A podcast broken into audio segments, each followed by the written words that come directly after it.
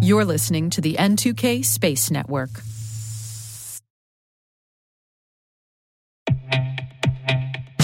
And now, a word from our sponsor, SpyCloud, the leader in operationalizing cybercrime analytics. Traditional threat intelligence is a thing of the past. Cyber criminals are stealing vast amounts of credentials, session cookies, and financial data every day, and it's hard to keep up. SpyCloud is the trusted partner businesses turn to to fully understand their darknet exposure risk and neutralize threats before it's too late.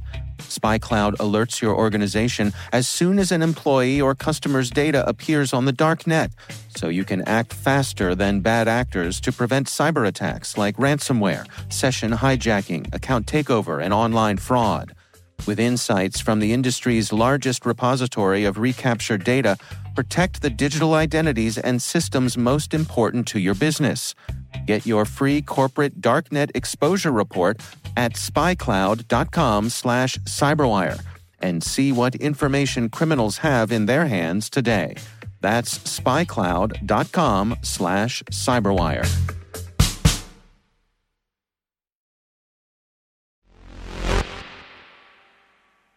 We do love to open with a quote from a famous book, and today feels just right to start with this. It was a bright, cold day in April, and the clocks were striking 13. Yep, Big Brother is watching. It's keeping an eye on your procurement processes internally, and it could be building a surveillance facility in your backyard. Remember, it's not paranoia if they're really out to get you. T minus 20 seconds to LOS. Go for deploy. Today is June 8th, 2023. I'm Maria Varmazis, and this is T Minus.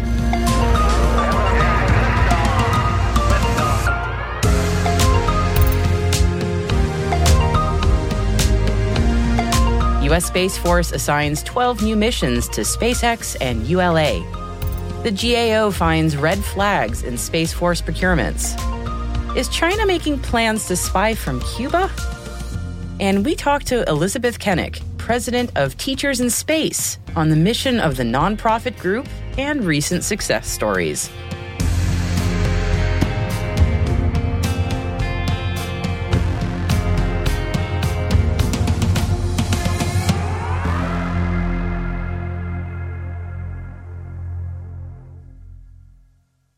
And now for today's Intel briefing. The U.S. Space Force Launch Procurement Office assigned an additional 12 missions to SpaceX and United Launch Alliance under the National Security Space Launch Phase 2 contract. The 12 missions are projected to start launching in 2025, with three quarters of the missions launching from Vandenberg Space Force Base. Contract values for the 12 were not disclosed at the time of the announcement. The Phase 2 contract is a firm, fixed price, indefinite delivery requirements contract for launch service procurements supporting fiscal year 2022 to 2027 launches. The new procurement announcements come as the Space Force faces additional scrutiny from the Government Accountability Office, or the GAO, in its annual assessment of Pentagon procurements. We're going to go a little deep dive into this 259 page report over the weekend, but here are some highlights in the meantime. The GAO found a few red flags in the Space Force's satellite programs. Specifically, the report warned that the next generation overhead persistent infrared, known as Next Gen OPIR, geostationary missile warning spacecraft, must overcome numerous challenges before its first planned launch. The report states that delays in delivery of the payload prototype increase the risk that the integration activities planned for the first GEO will not complete in time for the scheduled first launch in 2025 and also warns that the ground system planned for next gen OPIR will not be fully complete in time to support the first next gen OPIR satellite launch. Now, next gen OPIR is currently produced by Lockheed Martin and purchased by the Space Force and is planned as a three satellite constellation to be launched between 2025 and 2028. The Space Force is also planning to buy two next gen OPIR polar satellites from Northrop Grumman. The GAO flagged the Next Gen OPIR as one of the most expensive medium level acquisition programs and estimated that the cost to date of developing the geostationary satellites is exceeding 6 billion US dollars. The GAO report also observed mixed progress in cybersecurity planning. While the Pentagon programs they assessed had or planned to have a cybersecurity strategy, they did not consistently report scheduling cybersecurity test events in time to inform key milestones. The GAO warned that without timely cybersecurity testing, programs are at greater risk of delays if issues are discovered later in development. It's an insightful observation, particularly as the U.S. grapples with cybersecurity in space and threats from China and Russia. Reports are coming in suggesting that Cuba is considering allowing China to establish a facility on the island that is capable of conducting electronic surveillance on the United States. While the story of the US and China spying on each other is not something that's necessarily new and would not come as a surprise to most of us, the location of this Chinese outpost, approximately 100 miles from the Florida coast, would undoubtedly inflame tension between the two countries. Florida houses many key military installations and would be a strategic target for intelligence attacks. While the Wall Street Journal says that Beijing has already agreed to pay Havana several billion dollars for the electronic eavesdropping facility, other sources say it's not a done deal. And for its part, the Chinese government denies the allegations entirely. Meanwhile, China has made progress on their homegrown satellite internet constellation to rival SpaceX's Starlink. A Kuaizhou 1A solid rocket took off from China's Jiuquan Satellite Launch Center in the Gobi Desert yesterday, carrying a communications payload. The Longjiang 3 experimental stackable communications satellite was jointly developed by a commercial satellite company and its parent entity, the Harbin Institute of Technology. China is reportedly planning to launch 13,000 satellites into orbit in the coming years to provide satellite internet infrastructure for the country while also positioning itself as a provider of global infrastructure. Whew, and now on to some lighter news for this Friday. And Space News is reporting that Indian satellite communications provider Nelco has invested over 100,000 US dollars in a network equipment startup based in Mumbai. Nelco is part of the Tata Group company and now proud owners of just 9% in Piscis Networks. Piscis is a manufacturer of routers designed to make communications infrastructure more efficient. Nelco hopes that the investment will bolster its services amid a growing competitive threat from international players. Nelco partnered with Canada's Telesat to conduct the first in orbit demonstration of Telesat's low Earth orbit satellite last month. India's government has yet to release guidance on foreign investment rules for space companies, which we actually covered in our discussion with Namrata Goswami last month. You can listen in on that chat again at space.n2k.com. SES Space and Defense has announced a new agreement with Amazon Web Services to provide satellite powered network connectivity to AWS's modular data center that serves the U.S. Department of Defense.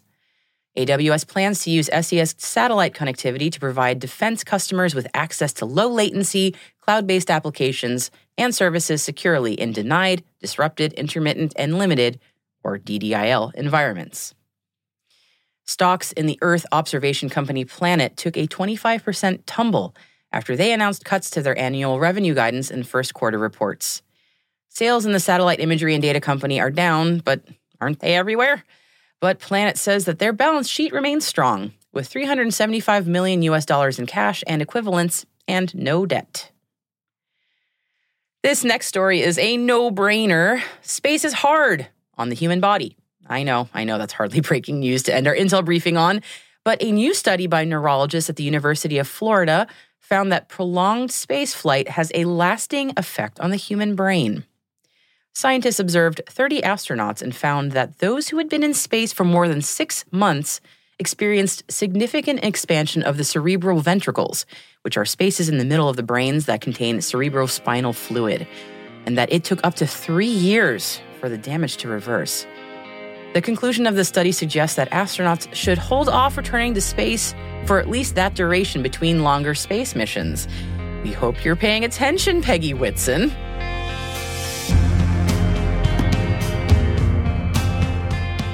And that concludes our Intel briefing for today.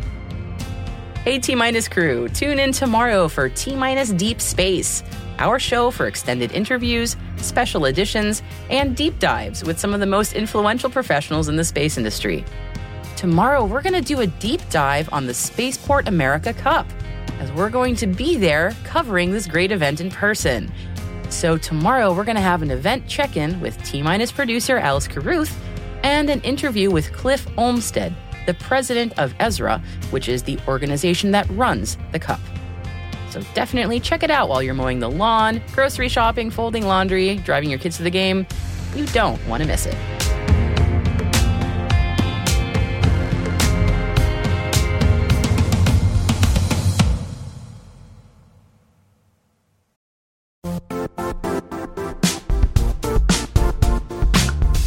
The IT world used to be simpler. You only had to secure and manage environments that you controlled. Then came new technologies and new ways to work. Now, employees, apps, and networks are everywhere. This means poor visibility, security gaps, and added risk. That's why Cloudflare created the first ever connectivity cloud. Visit cloudflare.com to protect your business everywhere you do business.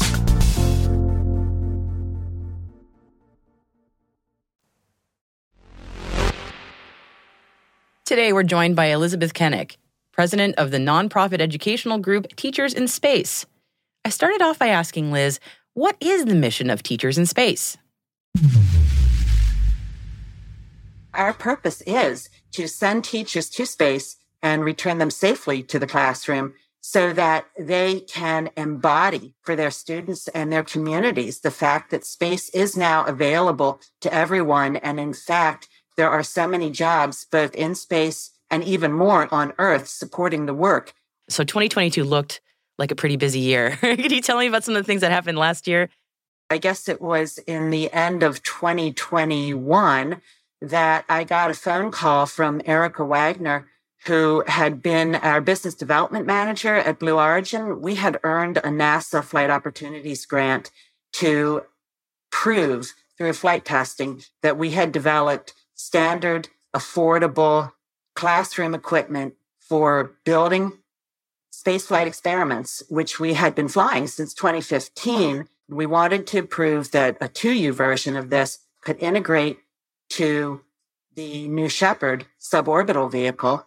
We built a USB connection so that we wouldn't have to deal with batteries, plug the experiment in, fly it, get it back the same day, pull the data chip, email the data to the teacher who worked with his students to get it into a chart and got it back to us the same afternoon. So I was talking to Erica and saying we wrote a proposal for a bigger grant from NASA to expand our program and we didn't get funded. And she said, well, tell me more. What would you have done? And I told her all about it.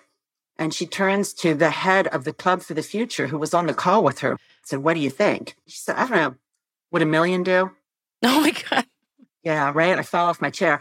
And that's that's when we found out that Club for the Future had decided to fund 19 educational nonprofits. So what it enabled us to do was we did week-long workshops for teachers, hands-on work with Arduinos, sensors, circuitry, programming, troubleshooting, collecting the data, analyzing the data, working with the data in spreadsheets, charting the data, we did a balloon mission in each location and got the data back. So, um, you know, the, the teachers came back ready to go into their classrooms and work with their students to do the same thing. So the second half of each of these contracts, a year long school year support program, which is still ongoing, where we provide support to the teachers as they're working with their students.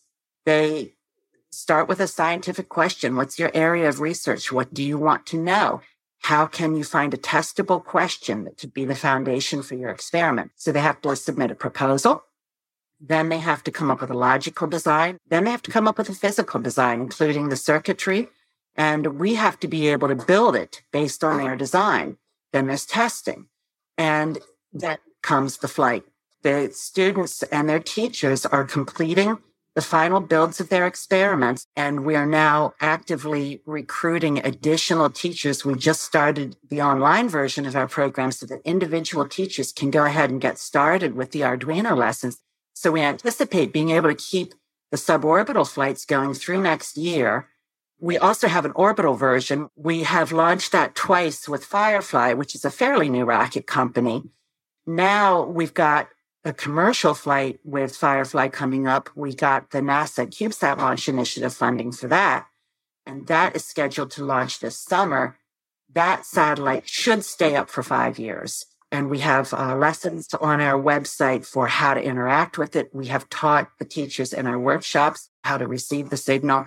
If you have an amateur radio, you can even communicate with it and ask for data from it. Then Firefly said there will be a lunar launch in 2025. So we've, we've completed that request for information and we're waiting to see what happens next on that. So two questions come to mind, the, the age range of the students. And then my second question was also, what kind of experiments are they running? What kind of data are they trying to get? The students are mostly middle school and high school. There's a lot of interest in 10th and 11th grades because what we have found is that 11th graders in particular, when they're applying to colleges and can include in their essays photos and stories about this is my experiment, this is what I was trying to do, here are the results I got. They're getting the interviews, they're getting accepted. And in some cases, it's been long enough that they have finished STEM studies in college and gone on to medical school or some other advanced science degrees. How amazing and gratifying to see that. I love hearing that these experiments sort of triggered a, a love of the scientific method and, and seeing how engineering works hands on. Any other stories that maybe come to mind? 2012 was the first summer that I was responsible for the workshops. And one of the teachers said to me, Did you know about the Student Spaceflight Experiment Program, SSEP? gets sent to the International Space Station. And the students at the school will do the same procedures with their ground version as the astronauts do with the experiment in space.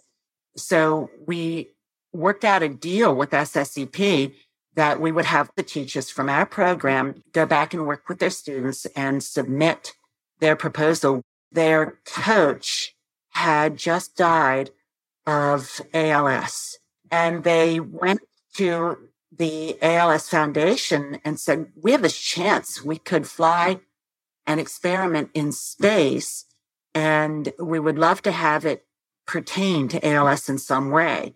And what they learned was that a question was about the way that a enzyme does or does not break down a protein and that that's a key in solving the disease. So their testable question was, will this breakdown of the protein behave differently in microgravity in space than it does on Earth.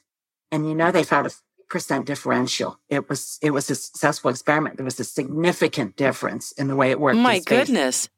Yeah. So that was huge. They got so much attention for that experiment that there were local PBS specials about it. Uh, there was a reporter who wrote about it, and she eventually published a book.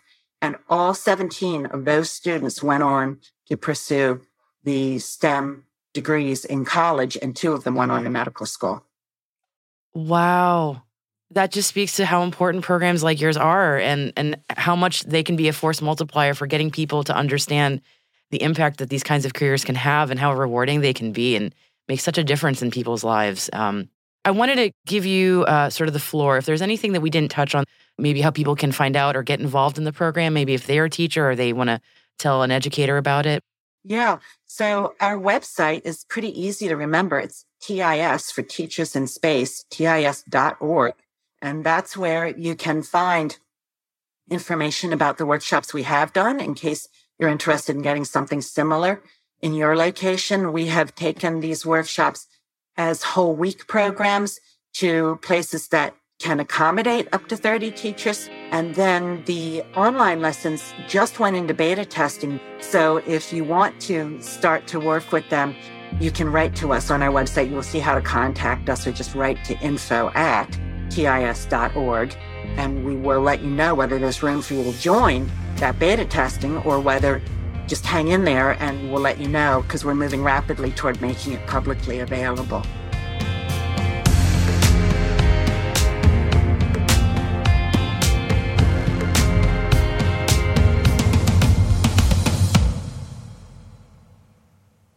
We'll be right back.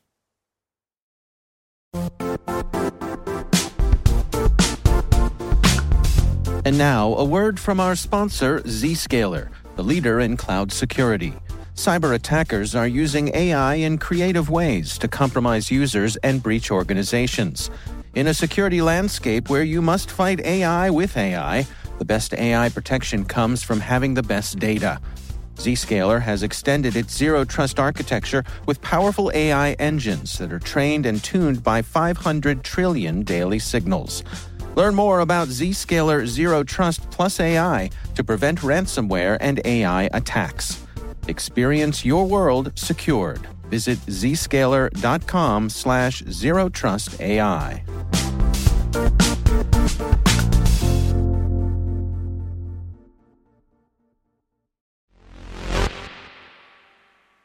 And welcome back and happy Friday. Now, if you're a sports fan or have any passing familiarity with recent slang, you're not going to be flummoxed when you see emojis of a goat being spammed in replies in response to a great achievement, as GOAT stands for greatest of all time. You're welcome.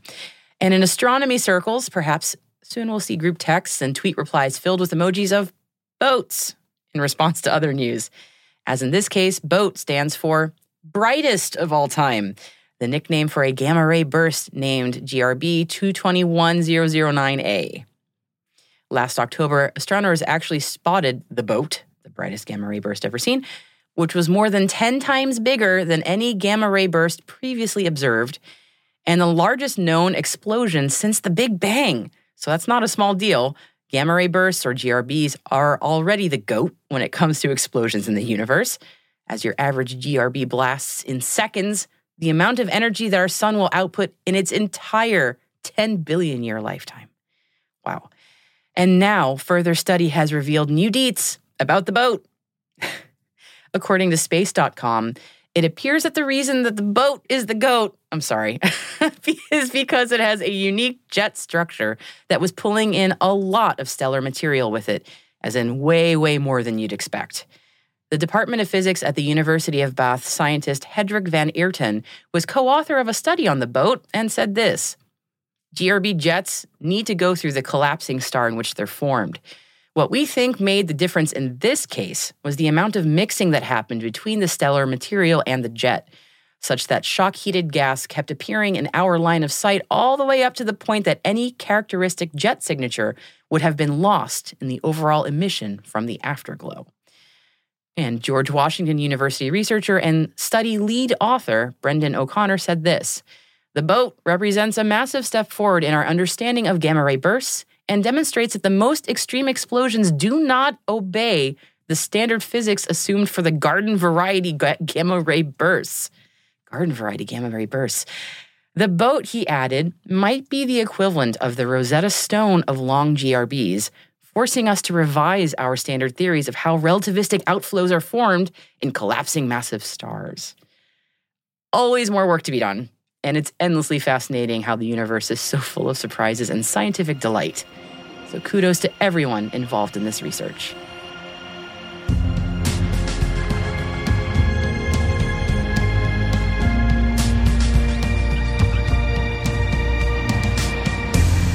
And that's it for T Minus for June 9th, 2023.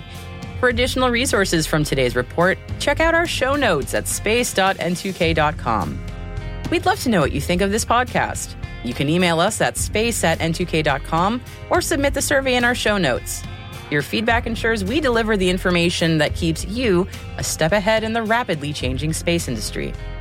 We're privileged that N2K and podcasts like T Minus are part of the daily routine of many of the most influential leaders and operators in the public and private sector, from the Fortune 500 to many of the world's preeminent intelligence and law enforcement agencies.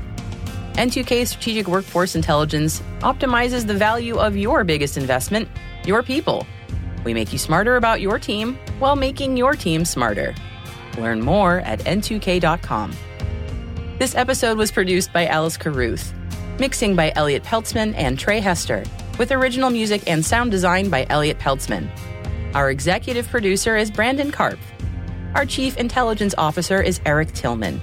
And I'm Maria Varmazis. Thanks for listening.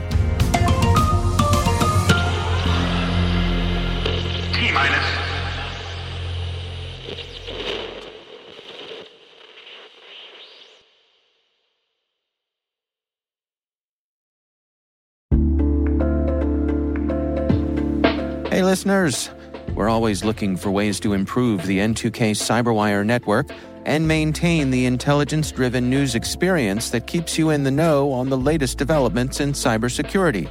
We've launched our 2024 audience survey and would love for you to take a few minutes to share your feedback. And hey, there's even a chance to win a $100 Amazon gift card if you complete the survey. Visit cyberwire.com slash survey. That's cyberwire.com slash survey and share your feedback now.